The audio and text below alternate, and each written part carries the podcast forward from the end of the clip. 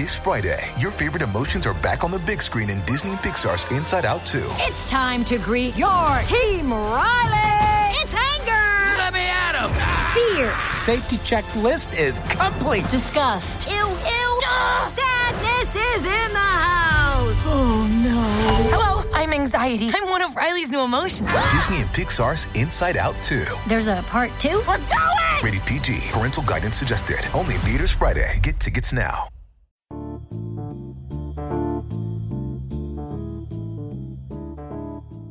Hello and welcome to New Books in European Studies. I'm your host, Nicholas Walton. In every programme, we talk about a new book that looks at some aspect of Europe and hear from the author. In this episode, that book is Britain's War Machine Weapons, Resources and Experts in the Second World War. And the author is David Edgerton. It's one of those books that provokes you as soon as you pick it up and forces you to read on. It also raises interesting questions about how Britain remembers that crucial moment in its history when it stood seemingly alone against Nazi Germany. Here's the interview. Well, joining me here in Westminster today is David Edgerton, the author of uh, Britain's War Machine, which is a, a, book that I found provocative from the very start because it made me rethink quite a few of the things that I'd thought about the Second World War and how that actually fitted into British history. Uh, you know, what kind of country Britain was then and, and how it led to the post war trajectory of Britain. Uh, but before we actually concentrate on the book itself, can you give us a, a little bit about yourself, you know, uh, where you come from, uh, and ultimately leading up to how you actually ended up writing this fascinating book? Well, let's go back 30 years. 1982, uh, the Falklands War. I was uh, doing a PhD on the history of industrial policy in a context in which the left was arguing that we needed a, a new kind of uh, economic intervention planning, people were looking back to the Second World War as a model of that, uh, of that planning. Curiously, I, I realized that uh, people were not concerned with the military. The military had been written out of the history of Britain at war. So, when looked at the, the story of economic planning during the war, there were no soldiers, sailors, or airmen in that. Uh, there was just civil industry. And that turned out to be true of most of British history. Britain was an anti-militarist nation. It, uh, it was quite distinct from the militarist nations of, of continental uh, Europe. The problem was indeed that uh, Britain hadn't been militaristic enough. It hadn't been uh, strong enough in armaments in the 1930s or even the 1920s. Um, it was pacifist. It was prone to um, get overexcited about uh, nuclear disarmament, all these things and the left as much as the right believed in these in these uh, in these stories. So what in effect I did was to to put in my PhD the history of British armed forces into the history of British industrial policy, and from that I extended the story to uh, British research and development. Um, in effect, I wanted to uh, reshape our understanding of the of the British state and its relation to industrial development and technological development. And in the early 90s, I wrote a book called England and the Aeroplane, an essay on a militant and technological nation, which outlined a series of arguments uh, along those sorts of lines. And uh, this particular book, what was the genesis of that? Well, I, I, I wrote um, uh, uh, quite a lot on, on uh, British militarism and British research and development, uh, but mostly actually about the interwar years and the post war years. And I realized I'd not dealt with the key period, the Second World War.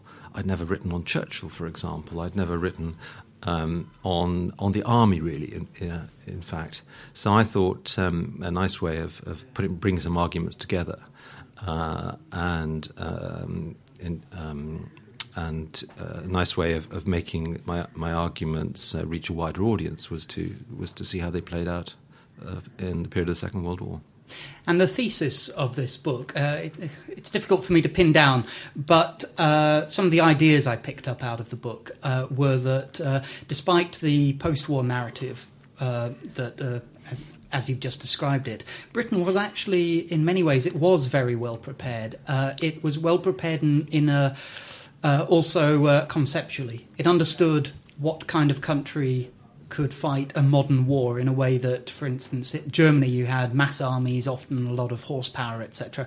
Uh, and Britain actually understood the a war of machines and, and, industry and trade and, and shipping and so on far better than, than we remember.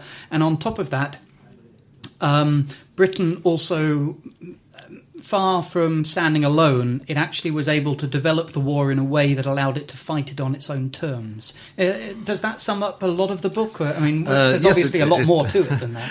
Well, yes, it it, uh, it, it, does, and uh, the essential idea is, I suppose, that Britain is a global power not a national power or a European power or an imperial power, but, but a country that depended on very particular relations with the rest of the of the world. Most of its food was Im- imported, its raw materials. Uh, um, you call it well. a wor- world island. A world island is not my term, but I think it captures right. uh, what it, what it was very well indeed. Uh, so Britain's bacon came from Denmark, its wheat from Argentina and Australia, its oil from the other side of the world, and so on and so forth. Mm-hmm. And people understood that. Um, um, school children understood that. Uh, politicians understood that. Business people uh, uh, understood that, and they saw it as a great advantage. Uh, now there were worries that you could that uh, an enemy could cut off these lines of supply, but on the other hand, Britain had the most powerful navy in the world to ensure that that, that, that wouldn't happen. Now, on the alone front, um, we think of Britain being alone um, because we, first of all, because we uh, focused too much on a very particular period of the war, 1940 to 1941. Of course, if you take 1939 to 1940, not only was Britain not alone, but it was allied with uh, perhaps the greatest continental European power, France. Mm-hmm. Um, and that alliance was an extremely strong one. It extended to, to munitions, to finance, uh, to, to, to, to, science. It was, it was a, a very, very serious alliance uh, indeed. Now, that uh, alliance was pulled apart by the defeat of um, France in June 1940. But actually, uh, other countries, uh, much weaker and smaller countries and defeated countries, came to be allied with, uh, with, with Britain as, as a result. So mm-hmm. one had uh, the Dutch government and the Dutch Empire uh, now part of uh, a, an allied war effort. The same with the Belgians, the Norwegians, and, and so on. So even in terms of, of alliances, Britain wasn't, wasn't alone at this, at this time. And of course, economically, it, was, it, it, it remained massively integrated into the, into the world economy, despite the loss of uh, some major trading partners in Scandinavia and in uh, Northwest Europe more more generally.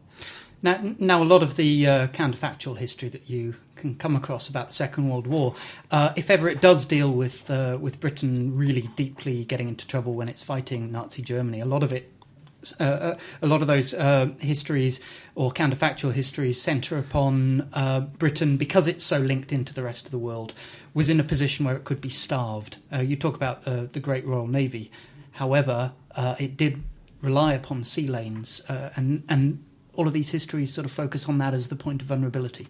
Oh, they do absolutely. Um, Is that correct? And, uh, it, it, was certainly a, a great uh, a great danger uh, to Britain as a potential uh, blockade by a, an enemy, but uh, but Britain was prepared. Um, there was anti, there were anti submarine devices. Uh, um, there, were, uh, um, there, there, was, in any case, a massive superiority over, over Germany in, in naval power. I mean, the, the greatest uh, danger to British naval power in Europe it wasn't the German navy; it was the Italian navy. Mm-hmm. Um, that did surprise uh, me when I started reading about that.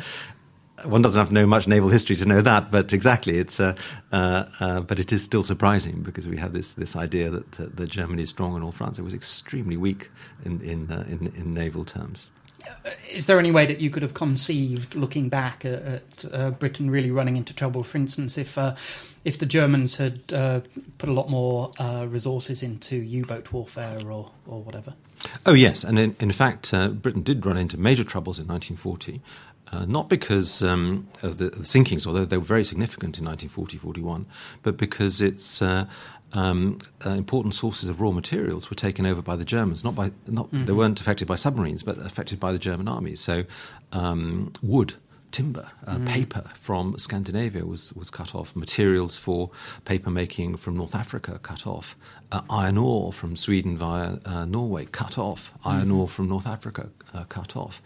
And this is very, very significant indeed because Britain either had to do without these raw materials or ship them much greater distances. And uh, uh the, the, increasing distances that ships had to had, had to travel were uh, was probably much more significant than U-boats in, uh, in, in, in, in reducing Britain's capacity to, to ship materials materials. But um, Britain had a very large um, uh, merchant fleet, the merchant fleet that was added to by Norwegian, Danish, uh, Dutch, uh, Greek uh, mm-hmm. shipping. So it had this extraordinary ability to continue to rely on the rest of the world. Now, there were very real um, uh, uh, threats from submarines, but in some crucial respects, that threat was over by 1941. At least Churchill thought so. 1942, there were many sinkings, but a lot of American ships were, were involved. And in any case, um, it looked very likely that uh, that shipbuilding would increase very radically, as it, as it, as indeed did. So Britain's entire war effort was was dependent on its ability uh, to import vast uh, quantities of material and indeed to, to send them over, overseas in vast quantities as well. Mm. Now, of course, so when you when you talk about the change in uh, end of 1941 into 1942, you are bringing the United States in. Um, sorry to slip back into the kind of counterfactual history, which is, you know, it's all, always on the fringes, but it's quite fascinating. And uh, at, at one point in the book, you actually mention this question of whether Britain and the USSR alone without the United States could have um, could have dealt with Nazi Germany and fascist Italy, and of course you bring in the wild card of Japan as well in, in the east. But uh, what are your thoughts? Well, I think it. I'm sorry for, been, for, asking uh, you to speculate so much. yes, but. yes, but um, I mean, at the end of 1941, uh, the British uh, were fighting the war in that way. Now, the Americans were giving economic support, and that would become very important uh, later on. But they weren't actually in the uh, in the war, and the British clearly thought they were going to win. Um, so it's um, it's not simply a counterfactual; it's also what was happening at a, mm-hmm. at a mm-hmm. particular at a particular moment. Now, what changes um, is that the British Empire in the east is attacked by the Japanese, and that has a profound effect on British power. Uh, suddenly, you've got to defend India. Mm-hmm. Um, you've got to defend Australia and New Zealand this this is the very is a very very major defeat for, for the British Empire and a very major weakening of its capacity to, to fight the war.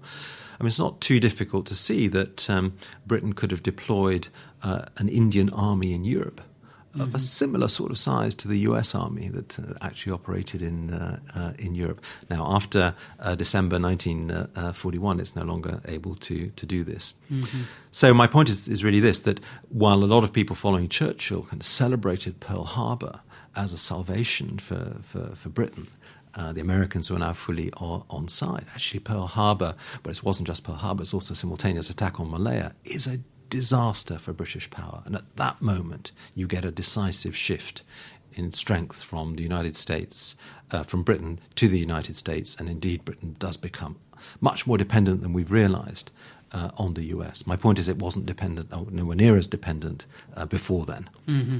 Uh, the uh, story in 1943, 44, 45 is very different from the story 1940, 1941.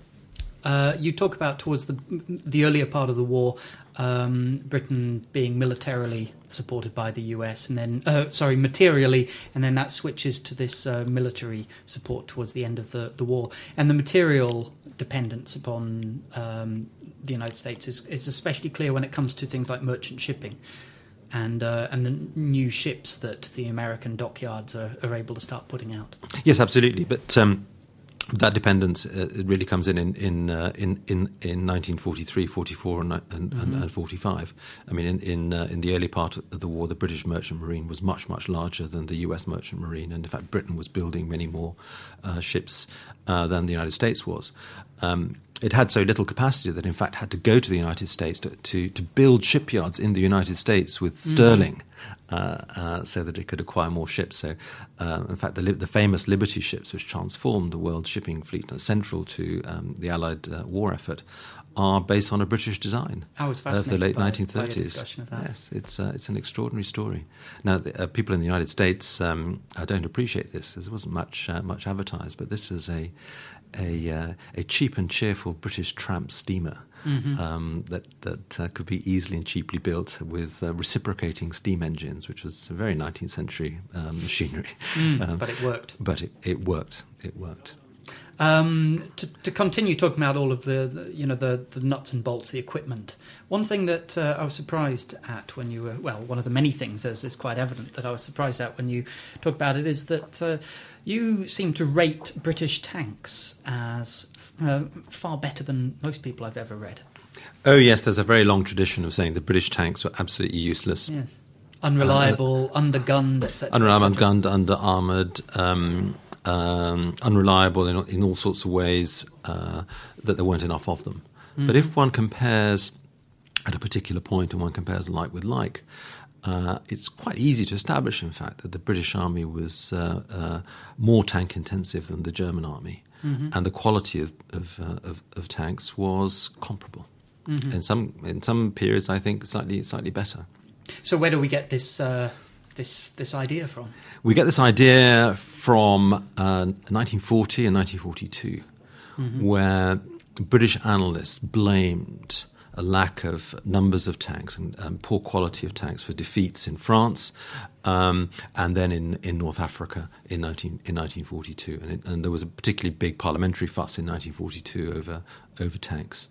And um, uh, those arguments entered the um, the literature and have and, and have stayed there. And uh, um, it is it is. Uh, I was I was very surprised that uh, that British tanks were really much better than, than advertised in, in the piles of literature that exist on this uh, on this subject. Influential literature, indeed. It's one of those uh, subjects that you uh, often come across, or, or issues that you often come across, where, where people's memories of the Second World War, you know, they're, they're dictated by lots of different things, whether it's nationalism, particular instances that then resonated. Um, for instance, the uh, everyone talks about the Wehrmacht being, you know, almost superhuman, at least in the first part of the war, and yet beyond the, the strictly tactical level, they got so many things wrong, and so much of their equipment, and so many bits and pieces of how the Wehrmacht operated. The more you read about it, the more you think, well, hang on, they're good at this bit, but my goodness me, they missed the big picture or whatever. So, Yes, I mean there's been a, a, a, a, systematic um, misrepresentation of uh, not not merely the quality of British and German tanks, but uh, British and German armed services in general, indeed the British and German economies. Uh, so it used to be routinely uh, implied, at the very least, that uh, that Britain was uh, less uh, less efficient. Uh, in the 1930s or during the Second World War, in terms of manufacturing production or the economy, um, uh, economy as a whole, simply not the case. And people at the time in Britain um, thought that Britain would would essentially uh, conquer um, or be victorious in, in the in the Second World War precisely because Britain had a more efficient economy than did Germany, and they were right. At the same time, when we're talking about Britain at the beginning of the war, there were only quite limited ways in which they could actually, as as you would say, take the war to the Germans. And one of these obviously developed into the uh, strategic bombing campaign, which you, you go into and you, you you show it up in quite a few different dimensions. What strikes you as important about it, given the amount of debate that's out there at the minute? I think the very important point to make about this is that the strategic bombing wasn't something that was uh, invented in 1940 or 1941 as far as the British were concerned. It was central to Air Force policy right through the interwar years. And in the 1930s, Britain was essentially building a bomber force, not a, not a fighter force. Um, and the British were bombing uh, uh, Germany um, before the Battle of Britain, let alone the let alone the Blitz, and they didn't do it very effectively. Um, uh, so, the, so the remarkable uh, situation arose where British bombs were doing very little damage to Germany, and yet the British. Uh, continued to invest in, uh, in in the idea of strategic bombing, and of course, by the end of the year of the war, um, uh, Britain was, with the United States Air Force, was was able to cause enormous damage to to the German infrastructure. Now, whether that was a rational thing to do is, is another matter, and there's been, uh, a, course, a, a lot of writing on this topic. It's uh, it's um, the most analysed machine uh, ever, I think. It's still rather difficult to draw draw any any uh, um, uh, straight conclusions. I was going to press you on that. Where, where, in your view, does the balance lie? I think uh, I, I tend to think the bombing is m- more effective certainly than I used to believe it uh, it it, uh, it it was. But uh, I do think we need to take seriously the idea that resources uh, might have been better deployed in the army or in the or in, or in the navy, as many people maintained during the war itself. But th- that it caused uh, uh, immense damage to German infrastructure and to particular German industries, uh, there is no doubt. And deployment of German resources, military resources. Uh, yes, um, and and uh, uh, and raw materials, which are also uh, essential to the war, for the deployment of raw materials. Moving on, because we are talking about, uh, uh, you know, equipment such as tanks and and air, aircraft. Um, you call it a, a war for experts, uh, and there's this fantastic figure that you come up with halfway through the book, and it's that um, in the first year of the war, 1939, or the end of the the outbreak of war, uh, the Admiralty was receiving around a thousand letters a day from backyard tinkerers and you know men in sheds, basically, uh, coming up with ideas for for you know the gadget that was going to win the war for them. Uh, this whole attraction to to you know gadgets, tinkering with things, making new ways of of uh, waging war runs all the way through the book. It does, but I also want to insist on uh, the organised way in which the British government, the British armed services, have been developing weapons uh, uh, for, for, for, many decades. So one mustn't get the idea that what characterised the British war effort was uh, was uh, heroic tinkerers mm-hmm. and mad scientists of one sort or another. We had bureaucracies in great arms industries developing mm-hmm. all, all, sorts of methods of, of, of, waging waging modern war, but. Um, Having said that, uh, the British uh, Prime Minister from uh, May 1940, Winston Churchill, was a great enthusiast for, for gadgets, mm-hmm. Uh, for, for, for, mines that would, that would float down the Rhine, uh, for rockets, anti aircraft rockets, um, for um, uh, all sorts of anti tank devices that were invented by people that he was, he was friendly with.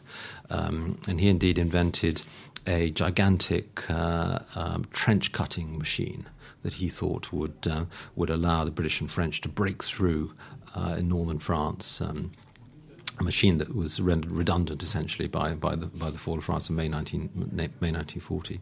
But Churchill did, did, uh, did believe in, in, in, gadgets. He was regarded later as a figure from the 18th century, but uh, in fact, he was very much a figure of the, of the 20th century. In fact, you might even say from the 21st century, given his, his futurist inclinations when it came to military, military machinery two great names popped up when we were talking about inventors and you know people as you say might have been working within a bureaucracy as opposed to in their in, in as opposed to in their garden shed. But uh, Frank Whittle and Barnes Wallis are two names that I remember from from when I was a little boy growing up. Absolutely. These are these were two very very famous uh, uh, figures uh, one the inventor of a bouncing bomb um, the subject of uh, one of the most famous British war films of all time, The Dam Busters, and Frank Whittle, uh, one of the inventors of the of the jet engine. Um, now, uh, as it happens, um, neither of their uh, wartime inventions had uh, any great impact on the war itself, and yet they are um, they are at the centre of any account we might have of British science and technology in the in the Second World War. And in fact, um, other famous British inventions of the war, like the Mulberry Harbour or the pipeline mm. under the ocean, Pluto, were in fact much less important than uh, we've been led to believe by, by the propaganda of the time, indeed. But sorry, propaganda has it has a purpose beyond the actual functioning of, of whatever it is. So uh, surely there was a great value in, in being able to point to these remarkable things, which after all, when you're looking at something like Mulberry Harbour, it actually provides pretty good pictures. You know? Oh, so, absolutely. So send it home. Everyone yes. gets uh, um, get, get, pictures. Pictures are critical, um, and the Pluto pipeline's been laid, provided again some very good pictures. In fact, at the end of the war, um, the British government uh, built a whole model of the Normandy beaches, the Mulberry harbours, and took this around Europe, including Eastern Europe, mm-hmm. uh, to show great contributions the British had made to the, to the, to the liberation of the of the continent. So yes, you're absolutely right um, propaganda was uh, was very important, and and uh, machinery of all sorts was was indeed very important in propaganda. This, I suppose, can bring us back to where we started off uh, talking about this this post-war narrative of, of Britain standing alone and, and basically being propped up by other great powers long after its real great powerhood had started disappearing. Um, and yet what we're talking about now is is a is a country that seems to be able to organize itself, to be able to you know have uh, organize output, come up with inventions, and really put its mind to a task and, and complete the task. And yet it seemed, you know, when I was growing up, you look back at the seventies uh, and beforehand, and it looked as though Britain's industrial heart had already started declining. That it was it was no longer a first rate nation how did we get from from the one to the other? Well, um, in the late 1950s, um, in the 1960s, and again in the uh, uh, in, in, the 1980s, we got a very great emphasis on the British decline. Um, the story of Britain in the 20th century, since the 1870s, was a story of uh, of decline, mm-hmm. and and historians and commentators looked for the, the, the origin of that uh, that decline. They found it in, in, in, attitudes to industry that they, they thought were inappropriate, in a lack of concern for engineering um, and, uh, and, uh, and and science, a lack of a strong state to intervene in, in industry to to uh, to modernize it, and they essentially created a, a huge pile of instances of, of, British weakness, such that we all ended up believing that uh, British industry was um, much, much worse than German industry in 1939 or 1945, let alone uh, 1960 or, or 1970. Um, story um, was. Um, uh, there to be challenged, and I was one of those people who, who challenged it from the late 1980s uh, uh, onwards. I mean, Britain was a, a richer country um, per capita than Germany into the into the 1960s, for example. Uh, it's, the, it's the richest uh, big country in, in Europe until into the into the into the nineteen into the nineteen sixties, mm-hmm. and um, uh, that's a fundamental importance to its uh, to its history. But of course, compared to the German economic miracle as it then became, uh, and you know the, the, relentless rise of of the of the United States, uh, it did actually look as though it was in relative decline.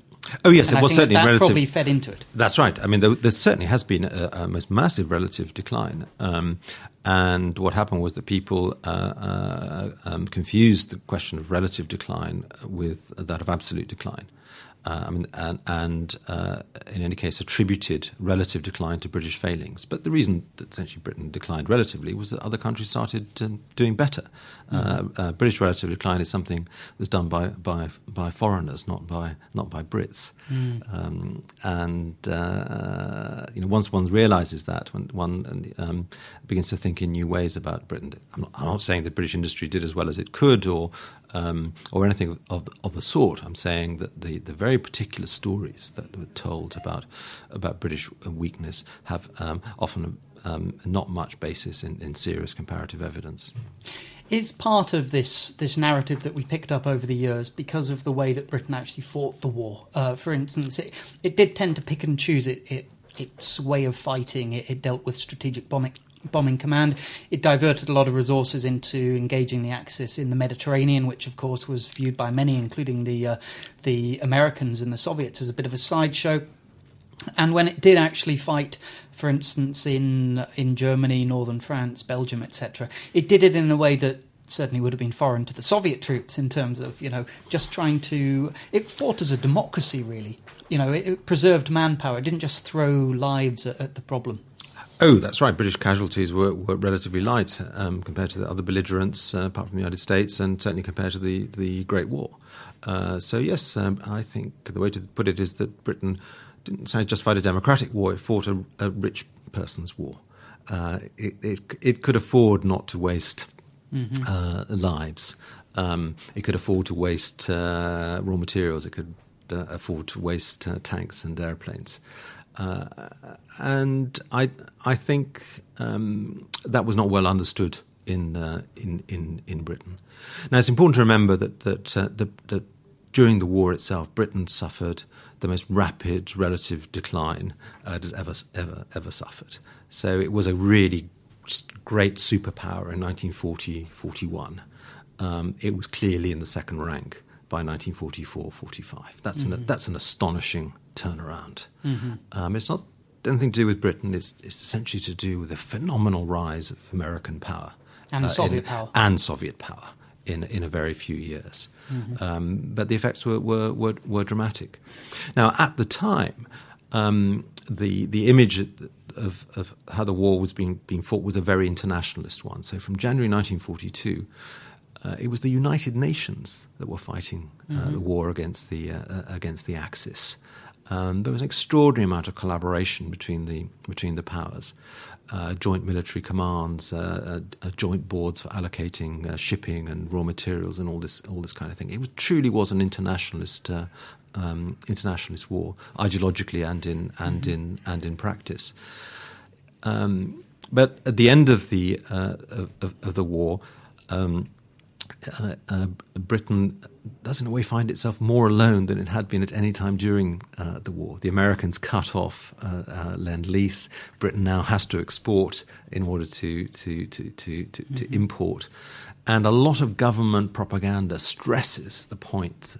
Uh, that that, uh, that that Britain is a national economy that has to export in order to in order to import, and the stories of Britain being alone uh, in 1940 and, and, 1941 really start getting a serious purchase. I mean, people weren't saying that mm-hmm. in 1940 41, uh, they were saying it.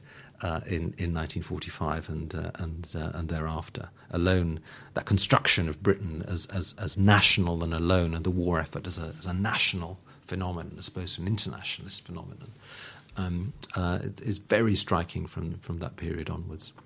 How did, how did all of this uh, set the tone for post war Britain? Uh, both the the way that industry was organised, for instance, and and also you know this this pattern of rel- relative decline that, that really, as you say, it was pretty inescapable by the end of the Second World, World War, despite the st- still absolute relatively high level of uh, of uh, British income.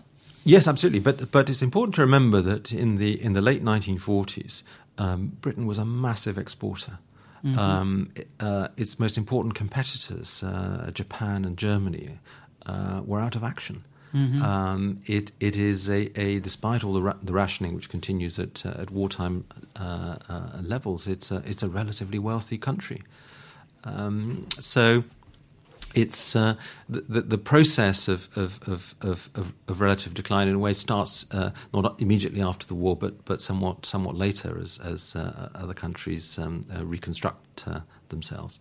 But yes, it is it is uh, it is it is um, it is a fast process of of, of, relative decline, but. Um, I, I, think one shouldn't exaggerate the the the, the the extent to which it, uh, it, it, it, it, weakened Britain. I mean, it's, it's extraordinary to, to note that in the 1950s, Britain still had very, very powerful armed services at, uh, at, uh, at, world, uh, at world level. You know, Britain was building a hydrogen bomb, of, uh, uh, designing and building a hydrogen bomb of its, of its own. It, it was building intercontinental missiles, all this, all, this, all this sort of thing.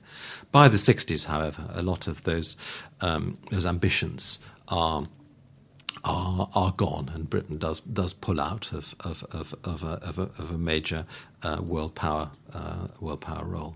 Mm. I just wanted to to step back a bit because there was one other thing in the book that I was particularly interested to ask you about, and that was. Um, before the war, you obviously, especially with Britain in the centre of it as this world island, you you had this enormous system of, of trade, of consumption, production, supply, demand that meant that uh, you know you you could be uh, you know wearing a, a, a, jumper with the wool made in in New Zealand. Eating some beef from uh, Argentina and etc. etc. etc. This enormous system of world trade, uh, as we know now um, in our own in our own circumstances, can be enormously fragile. And obviously, the Second World War disrupted this, and it demanded that certain routes, etc., were, were reconfigured. And uh, this is where it starts having an impact upon the economies of those countries drawn into or, or, shut out of these trade routes. And this is when you start bringing in things like the Bengal famine. Can you can you just shed a bit more light on on that because I did find that uh, you know one of those areas that we need a little bit, bit of torchlight in to understand. Yes, absolutely. Uh, uh Britain was the world's biggest customer. Mm-hmm. Uh, that gave it enormous power in in in in, in world uh, in world trade. Um, and during the war, people were effectively uh, forced to continue to sell to Britain, mm-hmm. but for no immediate return. So Argentina had to carry on sending beef over but uh, wasn't getting uh, exports. It wasn't getting um, uh, uh, cloth from, from, from Lancashire in return, or, or new railway engines, or, what, or whatever it, whatever it uh, whatever it might be. Now, other countries were, were less fortunate in that Britain, for example, stopped importing bananas. So banana producers um, uh, were unable to to, to, to, to, to, to, to live in the way that they had had before. In other in other parts of the world, like like Bengal, um, the, the, the, the, British were not prepared to release shipping in order to increase the supply of, uh, of food uh, during the during the famine and um, uh, because Britain controlled uh, uh, the seas, the uh, local people had no no um, no way of getting uh, any any more any more food. So, so Britain is a great power with a great capacity to control a lot of aspects of the of the of the world, and that's that's something I want to help bring back into our, our narratives of, of Britain. Uh, Britain is is seen as kind of weak and put upon, when in fact it it had the the the power to shape uh, the destinies of millions of people uh, around around the world. But I, one shouldn't overemphasize the um, the world island. Um, uh, uh, image in one important respect. And there's a tradition of, of thinking which is very um, uh, powerful. It says that, that Britain has looked to the, to the world economy and particularly to, uh, to empire as an alternative to engagement with Europe. That is mm-hmm. a very, very common explanation of Britain's supposed reluctance to join the common market and, uh, and so on. I think this is uh, misleading in, in, in, in many important ways. Um, for example, in, the, in, the, in the 1930s, uh, British trade with with with uh, with Europe was massive. I mean, more important than trade with um, with um, the empire, for, uh, mm-hmm. uh, much of the empire, for for for for, for example. Now, Britain was dependent on on Europe for hugely important raw materials, uh, timber, iron ore, and uh, and, and and such like. It's also reliant on on Europe for um, a lot of food. I mean, bacon and eggs. Uh, uh, the majority of bacon and eggs consumed in Britain in the 1930s uh, came from the Netherlands and from Denmark. Mm-hmm. so the, the European dimension of British trade is, is hugely, hugely important and hugely, um, hugely underrated. Just as we've uh, emphasised how reality was often slightly different to the narratives that then played out after the war in so many areas, whether we're talking about British tanks or or, or whatever. Um, do you think that the that the way that Britain sees the world now and certainly interacts with Europe or, or sometimes fails to interact with Europe can also be traced back to some of the narratives that come out of the Second World War? I think not the narratives that come out of the of the war itself. Actually, the narratives mm-hmm. that come out of the the, the post war period, because mm-hmm. during the war itself there was an extraordinary stress um, on um, on Britain as a European power, Britain uh, in alliance with governments in exile, uh, uh, ridding uh, Europe of the usurping uh, Nazis. So it's, it's, it's, Britain is not uh, uh, somewhere outside uh, Europe. It's absolutely part of part mm-hmm. of uh, uh, Europe. I mean, Czech and Polish pilots and Free French forces are celebrated all through the war in in in in, in, in Britain. So I, I, dispute the, the idea that Britain was deeply nationalist during the war. I think it was indeed peculiarly internationalist during the war. And now, do you think that uh, do you think that people are picking up on the on the wrong idea? I think so, and I think, for example, we have this idea that, that, that Britain and France are hereditary enemies. Mm-hmm. You know, what an absurdity! Uh, in two world wars, Britain and France uh, uh, started off in, in, alliance, and in both world wars they ended up in, in alliance, fighting against against Germany. Um, and Britain and France are, are, have been natural allies, not natural natural enemies in the in the 20th century. But there's also this idea that, that we've just picked up on several times throughout the conversation about the way that Britain has always, as well as conceded, looking to Europe, but they also are perhaps much more of a, a global economy and, and, have been for well over 100 years in a way that many other European countries haven't been. They have the, it's a very, very different heritage. That is certainly right. That is, that is, that is certainly right. Um, and, and it's very important to stress that, um, that, that Britain looks to, to, to a global economy, not, not not to its empire. And of course, the French have had a major uh, uh, uh empire not only in Africa mm-hmm. but in but in but in Asia. Um, so the, the imperial uh, experiences aren't that different, but the, the, the relation to the, the, global economy has been very different. I mean, Britain has been much more exposed to the global economy than, than has uh, France over the, over the 20th century. So yes, that, that global orientation is, uh, of, of, of, Britain's is, is, is, indeed important. But that's not to say that um, uh, that global orientation has been has been unchanging. There have been moments when the British economy has been thoroughly nationalised. Uh, take the case of British agriculture. Um, one might have thought, given the tradition of, of getting food from from abroad, that Britain would continue after the war to, to do that. But in fact, massive efforts are made uh, to make Britain self sufficient in food. And indeed, um, uh, by the 1980s, that's the case. So, uh, in, in, in relation to food production, um, uh, Britain becomes much more like well, it becomes almost identical to the to, to, to, to continental continental Europe, which it certainly had not been um, uh, before uh, before the Second World War, and indeed immediately after it. One other question on this theme: Do you think that the British, uniquely, or, or maybe uh, more so than most other nations, are are happy with the feeling of, of a kind of genteel decline? Other other countries worry about it. We just kind of accept it and almost glory in it. Um, I don't. I don't think that's true. I think um, if one looks at uh, British politics over the last uh, forty years, um, uh, um, they, there's been a dramatic change, and uh, part of that change was was driven by the idea that um, that one should stop uh, um, uh, accepting uh, that Britain was genteelly declining and mm-hmm. do something about it. I mean, I don't entirely accept that the, the way that was chosen uh, uh, was was was the right one, but it, that that that view that the British decline had to come to an end uh, was certainly very influential in, in, in Thatcherism and in, and in, in, in other politics. So I, I, I, don't think that I don't think that was that's true. Britain has been very aggressive in the last mm-hmm. uh, in the last uh, twenty or thirty years in in, in that uh, in that regard. Now, now, to come back to this theme of of, um, of Britain versus uh, versus uh, Europe, I mean, I think another way it's it's overplayed is that we that we we don't um, think enough of British history in, in relation to, to continental European history. And yet, if one looks at the history of socialism, for example, mm-hmm. it's very clear that, uh, that the trends uh, across Europe, uh, uh including Britain, uh, are, are, um, are, are, are, reasonably, are reasonably similar. Mm-hmm. I mean, mm-hmm. Britain.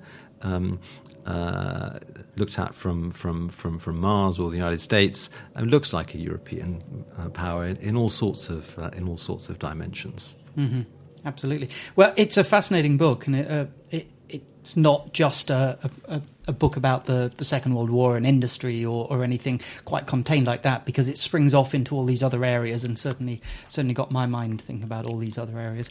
Uh, I, am just wondering, what, what, are you working on next? Well, I'm not I'm not sure yet, but uh, uh um, uh, let's put it this way: I'll be revisiting many of the themes we've discussed today. I look forward to it. Thank you very much. Thank you. And that was David Edgerton, author of Britain's War Machine Weapons, Resources and Experts in the Second World War, with his argument that in 1940 it was actually Britain, as opposed to Nazi Germany, that really understood what it took to win a modern war. This is Nicholas Walton from New Books in European Studies, wishing you a good day from here in London.